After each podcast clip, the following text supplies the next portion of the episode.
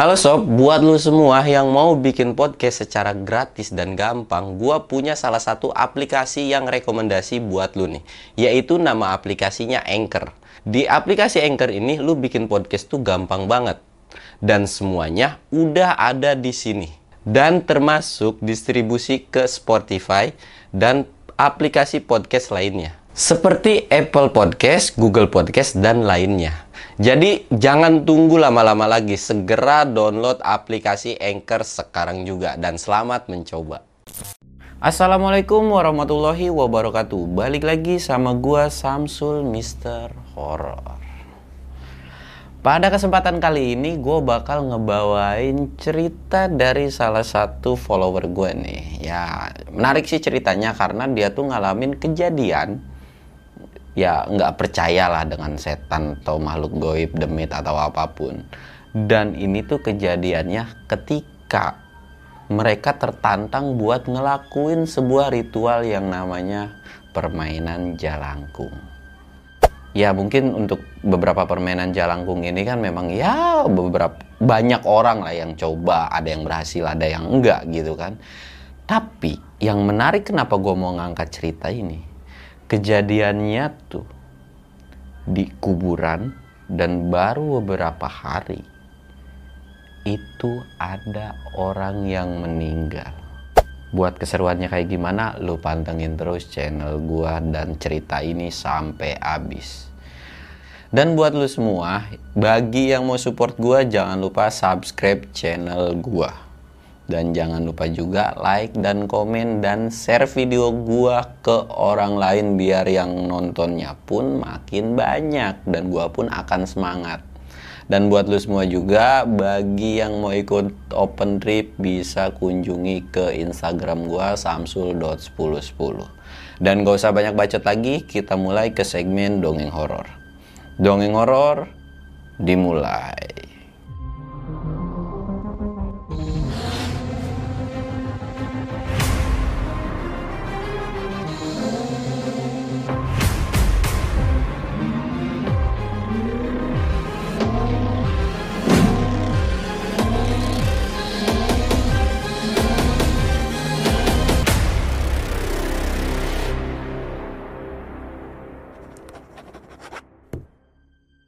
Sebelum lanjut ke dongeng horor, ritual kayak biasa.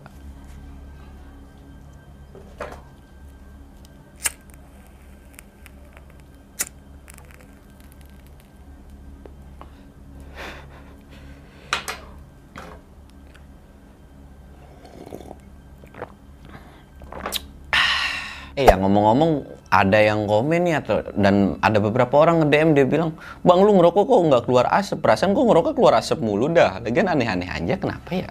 Gue ngerokok keluar asap kok, serius." Oh ya, cerita ini tuh kita sebut aja dari Bang Andri.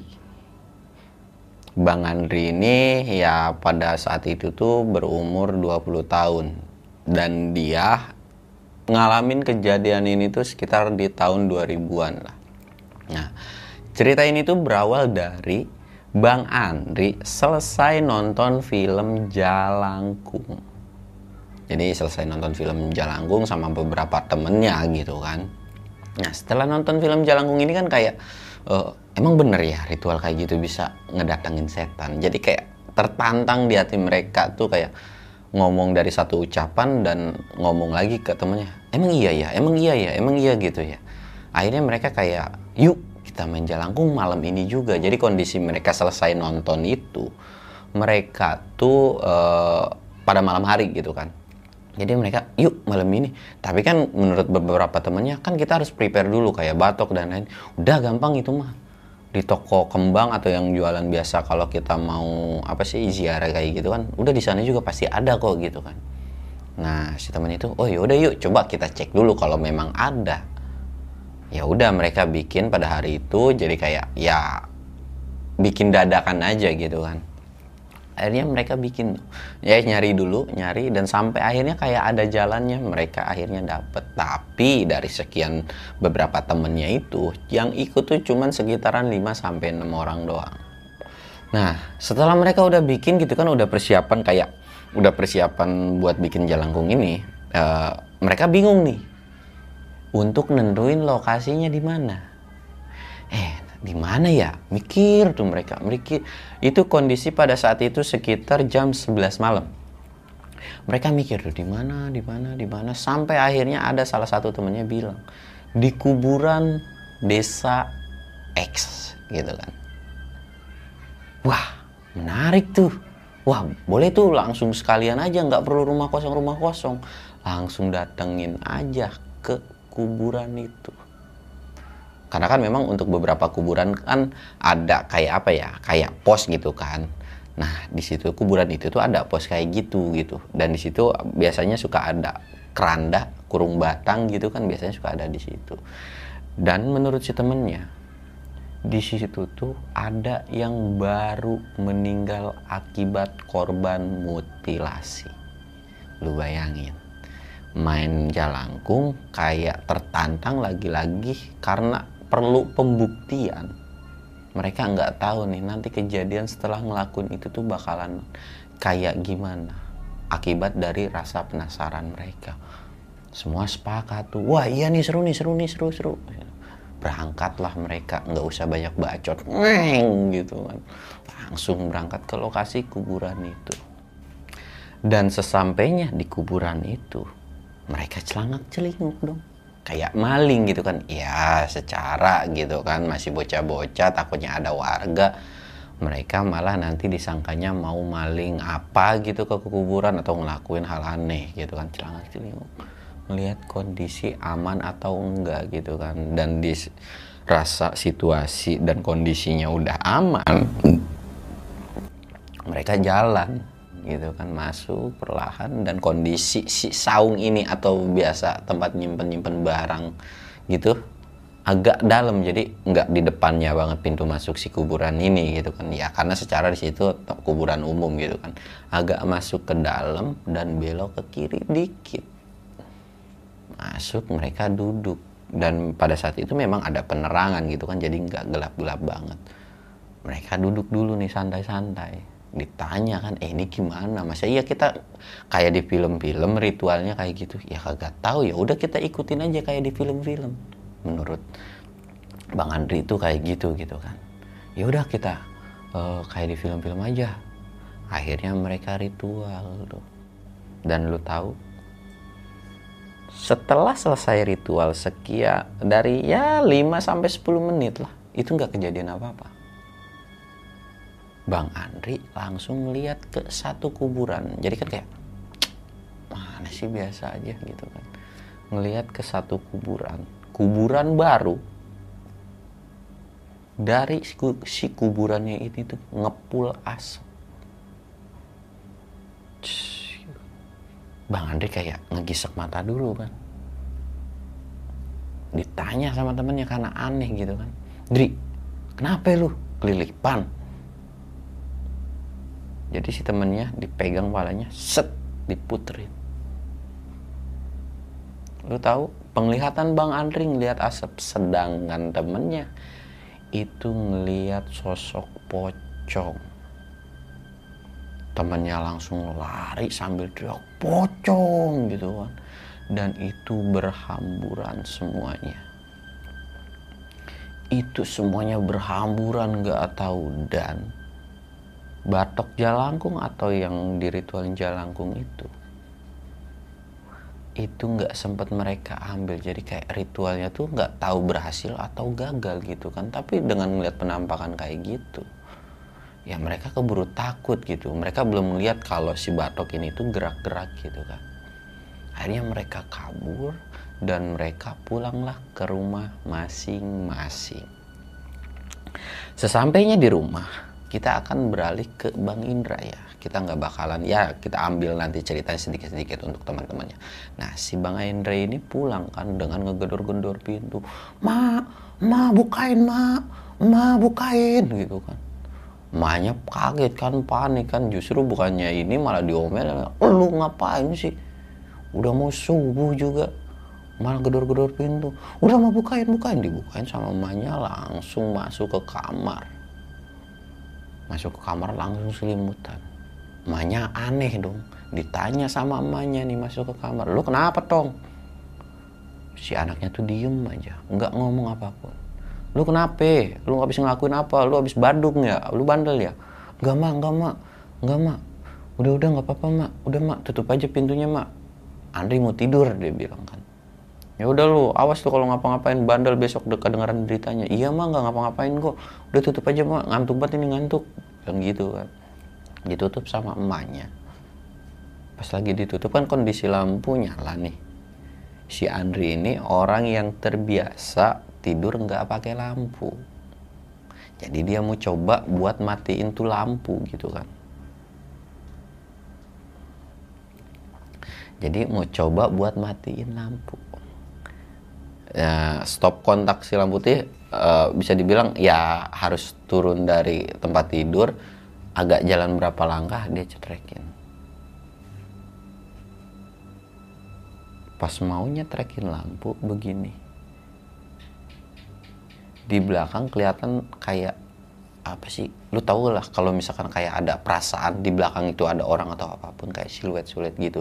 Dan kebenaran kan di kamarnya dia tuh ada jendela gitu kan buat ngarah keluar.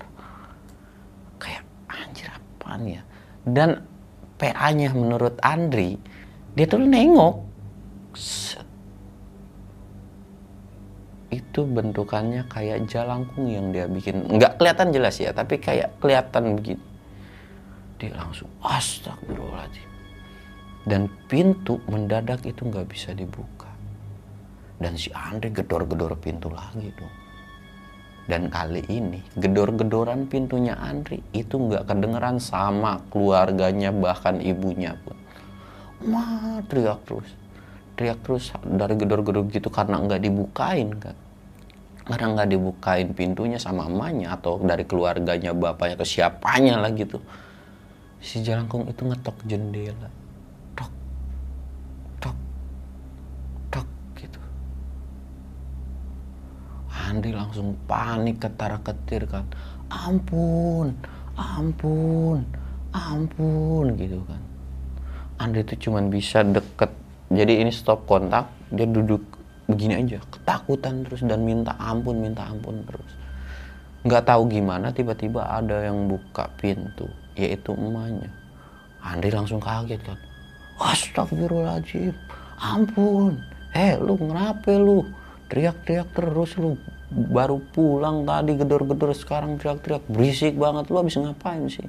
Akhirnya karena memang ya si Andri juga bingung kan mau gimana, akhirnya Andri itu bilanglah ke emaknya tentang kejadian dan apa yang dilakuin dia sama temennya. Emaknya langsung marah dong, lu lagian aneh-aneh aja, lu tahu nggak sekarang tuh malam apa? Dan ternyata malam hari itu itu adalah malam satu Syuro. Lu bayangin, main jalangkung malam satu Syuro, dan di kuburan, kuburannya itu baru ada yang meninggal. Lu ada-ada aja lagian, lu main kayak gituan, kata emaknya tuh. Lu kenapa lu bisa kayak gini? Tadi mah ada jalangkung gini-gini, diketok-ketok. Emaknya penasaran dong, dibuka. Udah mah jangan-jangan, kata Andri tuh, jangan-jangan dibuka.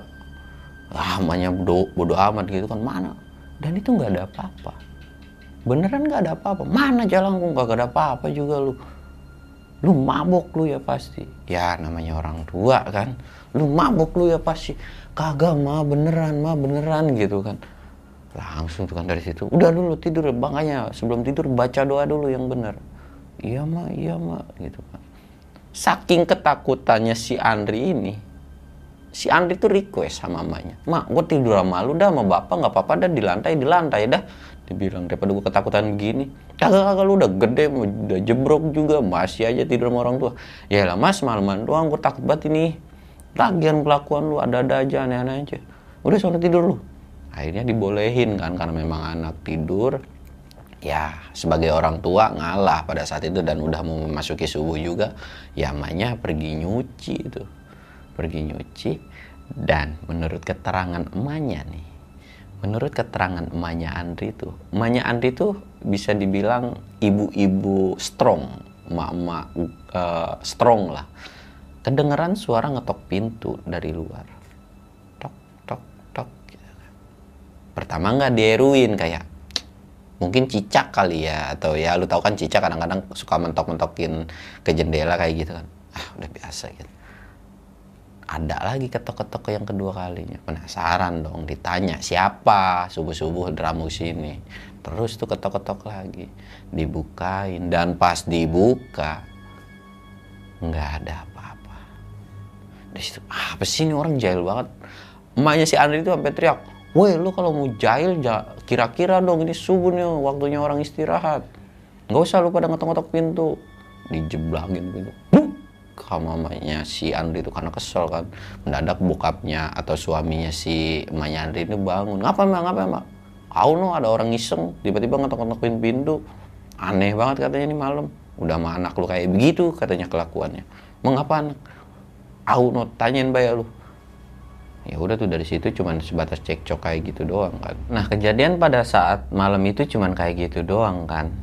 Dan pas siangnya, ya Andri nongkrong lagi nih sama teman-temannya nih, nongkrong lagi. Dan ternyata pas lagi nongkrong, ada salah satu temennya yang nggak ada di tongkrongan. Lu tahu kenapa? Satu temennya ini tuh sakit panas. Setelah pulang dari eh, malam tuh mendadak demam tinggi parah. Dan yang paling parah itu sampai kesurupan terus. Andri bingung dong. Dan nanya nih sama temen-temennya, "Eh, ini gara-gara kejadian malam ya? Apa gimana?" Andri mulai buka omongan nih, "Gua semalam diteror," dan semua temennya yang ngikut pada malam itu dia bilang, "Sama, gua juga diteror. Lu tahu bantal guling gua mendadak jadi pocong, anjir," kata temennya tuh. "Wah, serius lu, serius. Gua sampai abis diomelin emak gua gara-gara teriak-teriak mulu." Dan hal yang paling lucu adalah mereka semua ternyata tidur sama emaknya semua karena ketakutan. Dan karena penasaran uh, dari obrolan itu gitu kan, mereka nih langsung ngejenguk si temennya ini yang sakit itu kan. Dan menurut si Andri, mereka semua tuh gak cerita ke orang tuanya kecuali si Andri doang. Kecuali si Andri doang. Karena tahu kalau mereka cerita teman-teman yang lain itu udah pasti diomelinnya parah gitu kan. Ya udah dari situ mereka setelah ngobrol akhirnya mereka mainlah ke salah satu temennya yang sakit demam ini kan. Pas sampai rumah bertamu kan, "Assalamualaikum Bu, ada si Anya nggak? Ada nih lagi sakit. Oh Bu, boleh nengokin nggak?" Boleh, disuruh masuk kan, masuk ke dalam. Andri orang paling pertama masuk ke kamarnya. Jadi kondisi si temennya itu, kondisi si temennya itu tiduran kan, tapi kondisinya kepala nggak ada, eh, maksudnya ketutupan selimut gitu kan, karena kan panas dingin, kan kadang panas kadang dingin. Nah, dan pas manggil temennya dipegang, itu ngemplos. Kalau kaki kan, misalkan lu tangan deh, pegang, kelihatan dong berasa. Ini pegang, kayak dicomot gini, itu batang. Kayak batang, kayak batang kayu. Dibuka dong, penasaran. Semua temennya kabur. Dan orang tua atau keluarganya yang sakit ini bingung. "Eh, lu pada kemana? Lu kenapa sih?" Dari situ tuh, wah, mereka tuh langsung rembukan lagi. Ini gimana, ini gimana, ini gimana nih. Mereka bingung nih cari solusi. Mau ngapain juga gitu kan. Dan Uh, menurut film yang mereka lihat kan, itu harus diselesain. Dan mereka udah kayak, ah, kayaknya ini tahayul deh gitu. Kayak kita ngehalu karena memang terbawa suasana karena takut gitu kan. Ya dari situ mereka gak ada obrolan lagi, kayak ya udahlah kita lihat beberapa hari lagi ke depan. Kalau memang malam ini gak ada teror atau apapun, ya udah berarti kita memang ngehalu. Dan memang si teman kita ini memang beneran sakit gara-gara kecapean atau apapun gitu kan.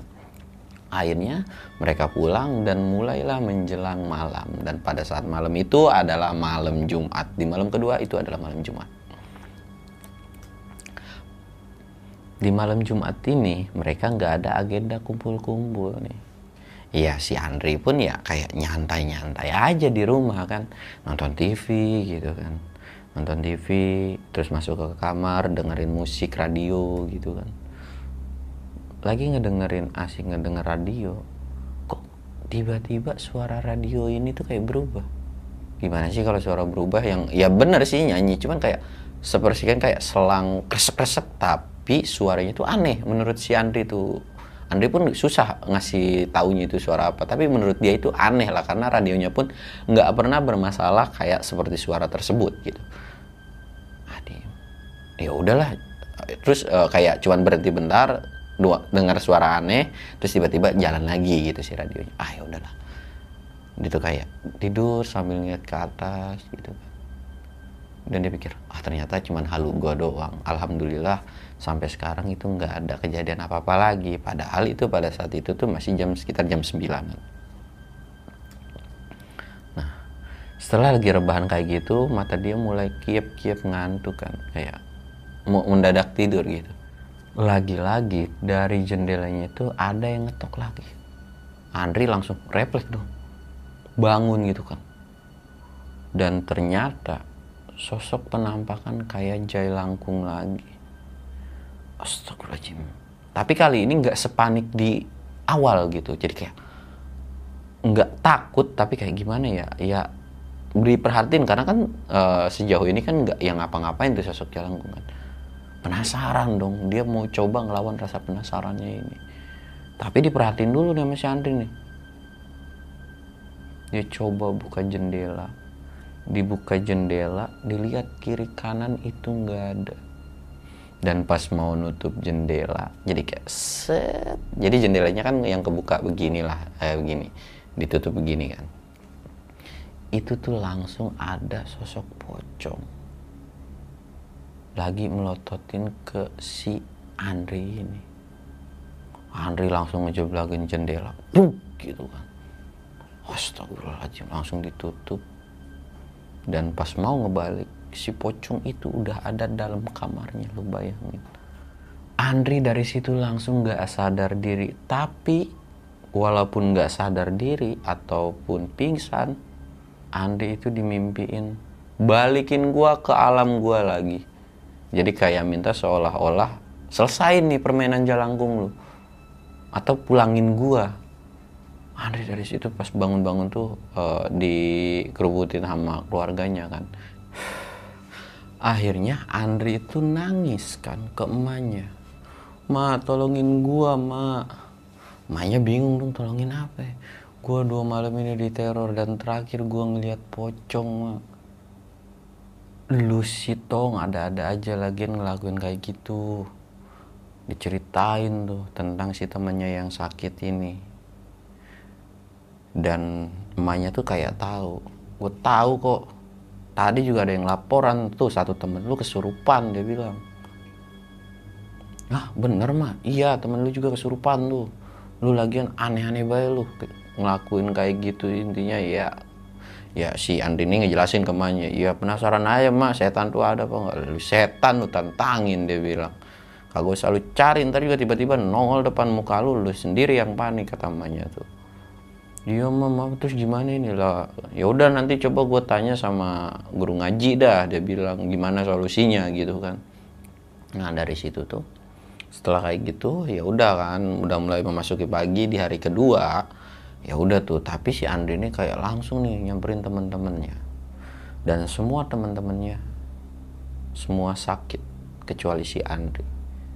Dan paling parahnya si satu temennya itu sakit dalam kondisi kesurupan. Si orang tua korban tuh kayak nanya, ini kenapa sih sebenarnya? Ini kenapa sih gini-gini kan? Anak-anak tongkrongan lu pada pada begini semua, lu habis ngelakuin apa gitu kan? Si Andri jadi pusat, e, bisa dibilang jadi kayak selalu ditanya sama si pihak keluarga, ya nggak tahu ya nggak tahu gitu kan. Karena si Andri juga takut diomelin gitu kan. Dan paling parahnya kan dari teman-temannya tuh nggak cerita ke orang tuanya itu. Wah dari situ tuh Andri kayak ngelamun sendiri, bingung gitu kan. Mulailah kepikiran si Andri ini mau ngedatangin kuburan, kuburan yang pernah uh, dia main Jalangkung itu kan. Tapi dalam kondisi siang hari gitu kan. Kenapa Andri mau ke sana? Karena dia mau mastiin yang bikinan mereka Jalangkung itu tuh masih ada atau enggak nih gitu kan. Akhirnya disamperin ke kuburan, jalan, dan pas sampai di pos itu enggak ada. Ya menurut Andri mungkin sama pengurus si makam ini sempat tuh Andri kayak pergi kan nyari si yang ngurus makam ini, dan ditanya, Pak nemu ini enggak? Enggak ada, enggak ada apa-apa. Dari situ Andri langsung keringat dingin, panik. Benar Pak enggak ada gitu kan? Iya benar, emang kenapa sih? Katanya, ya enggak apa-apa sih Pak, cuma nanya aja gitu kan. Andri langsung pamitan pulang sambil keringet dingin. Dia duduk dong, kayak duduk sam- di warung gitu kan sambil ngopi. Anjir, kemana tuh? Masa beneran sih? Andri itu bener-bener gak percaya dia ngalamin kejadian itu, kayak wah apa sih ini, gak jelas banget gitu kan. Nah pas Andri lagi bingung kayak gitu, yaudah lah gue cabut lah, teman-teman gue lagi pada sakit, ada yang kesurupan gitu kan. Andri pulang, nanya kemanya, Mak gimana udah ditanyain belum? Astagfirullahaladzim, Mak lupa tong, yaudah dah besok dah. Ya elah Mak, Mak gue takut malam ini diteror. Kagak, kagak bakalan diteror kata Maknya tuh. Udah lu anteng-anteng baik, makanya banyakin baca doa kata Maknya lu. Andri tuh kayak kesel kan sama Maknya, tapi ya mau gimana lagi, toh lu gak bisa ny- nyalain Maknya dong gitu kan. Karena kan ini kejadian tuh gara-gara lu sendiri. Jadi ya kalau emaknya lupa ya wajar lah, namanya juga orang tua gitu kan. Ya udah dah, sambil ngedumel ngegerutu dia masuk kamar. Mulailah memasuki malam ketiga lagi. Mulai memasuki malam ketiga, kali ini Andri benar-benar tidur. Enggak ada gangguan apapun, tapi jam satu dia kebangun. Ya, dia mau kencing. Dia mau kencing kan. Dia pada saat itu dia mikir, dia nggak kepikiran soal tragedi Jalangkung itu, karena ya kayak normal lagi, dia tuh kayak balik normal lagi, dan dia juga nggak ada pikiran aneh-aneh. Kencing, masuk lagi kan.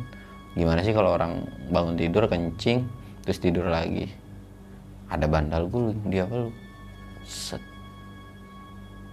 lagi meluk guling, kecium aroma-aroma bau bangke, dan Andri langsung melekin matanya. Dan dia ngeliat, kok bau apa? Dan pas dibuka matanya, dia lagi meluk sosok pocong dalam kondisi eh, pokoknya Andri cuma bisa teriak. Dan paling parahnya, pelukannya itu gak bisa lepas, begini terus, meluk terus, sampai minta tolong, minta tolong itu gak bisa. Si pocong itu cuman bilang, balikin gua, anterin gua pulang lagi. Anterin pulang gua lagi, Andri. Gimana gua kagak tahu, sambil teriak-teriak minta tolong, pokoknya udah enggak karu-karuanan gitu. Enggak tahu gimana orang tuanya atau mamanya itu masuk kamar, dan emaknya kaget bukan main. Yang dilihat itu bukan pocong, tapi ada boneka Jalangkung di dalam kamarnya itu. Astagfirullahaladzim. Lu ngapain lagi tong tong?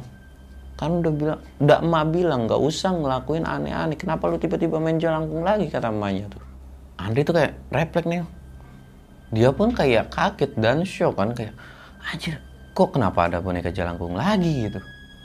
Ceritain, Mah gue tadi meluk pocong. Wah, emaknya yang tadinya mulai biasa-biasa aja nanggepin tentang kejadian ini, emaknya langsung buru-buru. Pada saat itu juga emaknya tuh langsung ngedatangin guru ngaji. Udah lu ikut sama gua ke guru ngaji dah sekarang dah, ribetin aja lu hidup lu. Dibawa tuh ditarik, tarik, ya dibawa ke guru ngajinya. Ya bisa dibilang ngomong lah kayak gimana. Dari situ guru ngajinya tuh cuman begini doh. Lu lagian ngapain? Udah malu ngelakuinnya malam satu suro, lu di kuburan, diceramain tuh sama si guru ngajinya tuh. Lu pembuktian apa sih tong? Lu ngapain? Apa yang harus dibuktiin? Lu percaya syukur, nggak percaya ya udah, nggak perlu lu bukti-buktiin atau ngelakuin hal-hal aneh menurut si gurunya. Lu mau percaya silahkan, nggak percaya ya udah, tapi lu nggak usah ngelakuin hal-hal aneh gitu. Pokoknya abis dah pada saat itu. Dicobalah sama si guru ngajinya ini kan. Ya udah gue coba, kalau memang bisa gue ikhtiarin, kalau memang ya syukur-syukur bisa gitu kan. Nah dari situ uh, si Andri ini dikasih air, disuruh minum, dan si boneka Jalangkung ini kudu dibakar, dia bilang. Kata si guru ngayu, udah lu bakar nih. Lah ntar tiba-tiba ngamuk gimana? Ya udah lu bakar aja dulu, depan gua ada biar kelihatan tuh kalau itu dibakar gitu kan. Akhirnya keluar rumah dari rumah guru ngaji itu dan dibakar kan, dibakar. Ya udah dari situ kan nggak ada. Ya udah pokoknya lu pulang, kalau ada apa-apa lagi lu kesini lagi. Pulang kan, pulang, dan sampai pagi itu nggak ada kejadian apa-apa lagi ya. Dan beberapa temennya ini tuh ternyata masih sakit dan masih kesurupan. Dari sini pun emaknya tuh bilang, ya udah lu kasih tahu keluarganya biar ditanganin, jangan sampai anak orang kenapa-napa. Udah lu akuin aja kesalahan lu, laki kan, dia bilang. Udah lu ngelakuin salah ya salah, lu digablogin sama keluarganya ya udah gitu. Toh ini kesalahan lu, ya mau nggak mau dong karena udah ada dari emaknya kayak gitu kan. Ya udah deh mah, akhirnya bilang ya benar apa kata emaknya gitu kan. Si Andri ini benar-benar diomelin, dan alhamdulillahnya karena memang udah laporan kayak gitu, akhirnya si apa si teman-temannya ini tuh ya diobatin gitulah. Ada dari keluarga tuh ngobatin ke kiai mana kiai mana gitulah, nggak satu ini doang. Jadi pas sudah diberobatin, alhamdulillah seminggu kemudian mereka udah sehat walafiat lagi. Tapi si Andri tetap dihantuin, tapi tidak separah itu. Dan yang paling parahnya menurut Andri, sampai detik ini dia bisa ngelihat sosok-sosok makhluk gaib itu.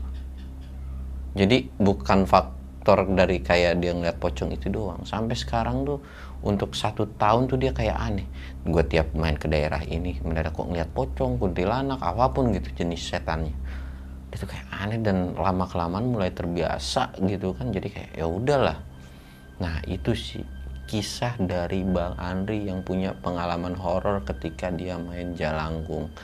Dan main Jalangkungnya nggak main-main, di malam satu suro gitu kan. Nah, mungkin cukup sekian aja cerita dari gua. Ya, buat lu kalau ada pelajaran dari cerita ini silahkan ambil, dan kalau nggak ada pun ya silahkan buang. Dan sebagai penikmat lu dan buat temen tidur lu gitu kan. Bener kata guru ngajinya sih. Jadi ya, kalau memang lu percaya silahkan. Kalau lu nggak percaya, ya nggak apa-apa. Tapi kalau lu mau ngebuktiin, jangan pernah ngelakuin hal aneh. Apalagi tanpa pengetahuan dan ilmu. Ya syukur-syukur memang gak kejadian apapun, tapi kalau sampai kejadian hal aneh-aneh dan itu nimbulin atau bikin lu celaka, mendingan gak usah gitu kan. Nah mungkin gua Samsul cukup sekian aja. Assalamualaikum warahmatullahi wabarakatuh.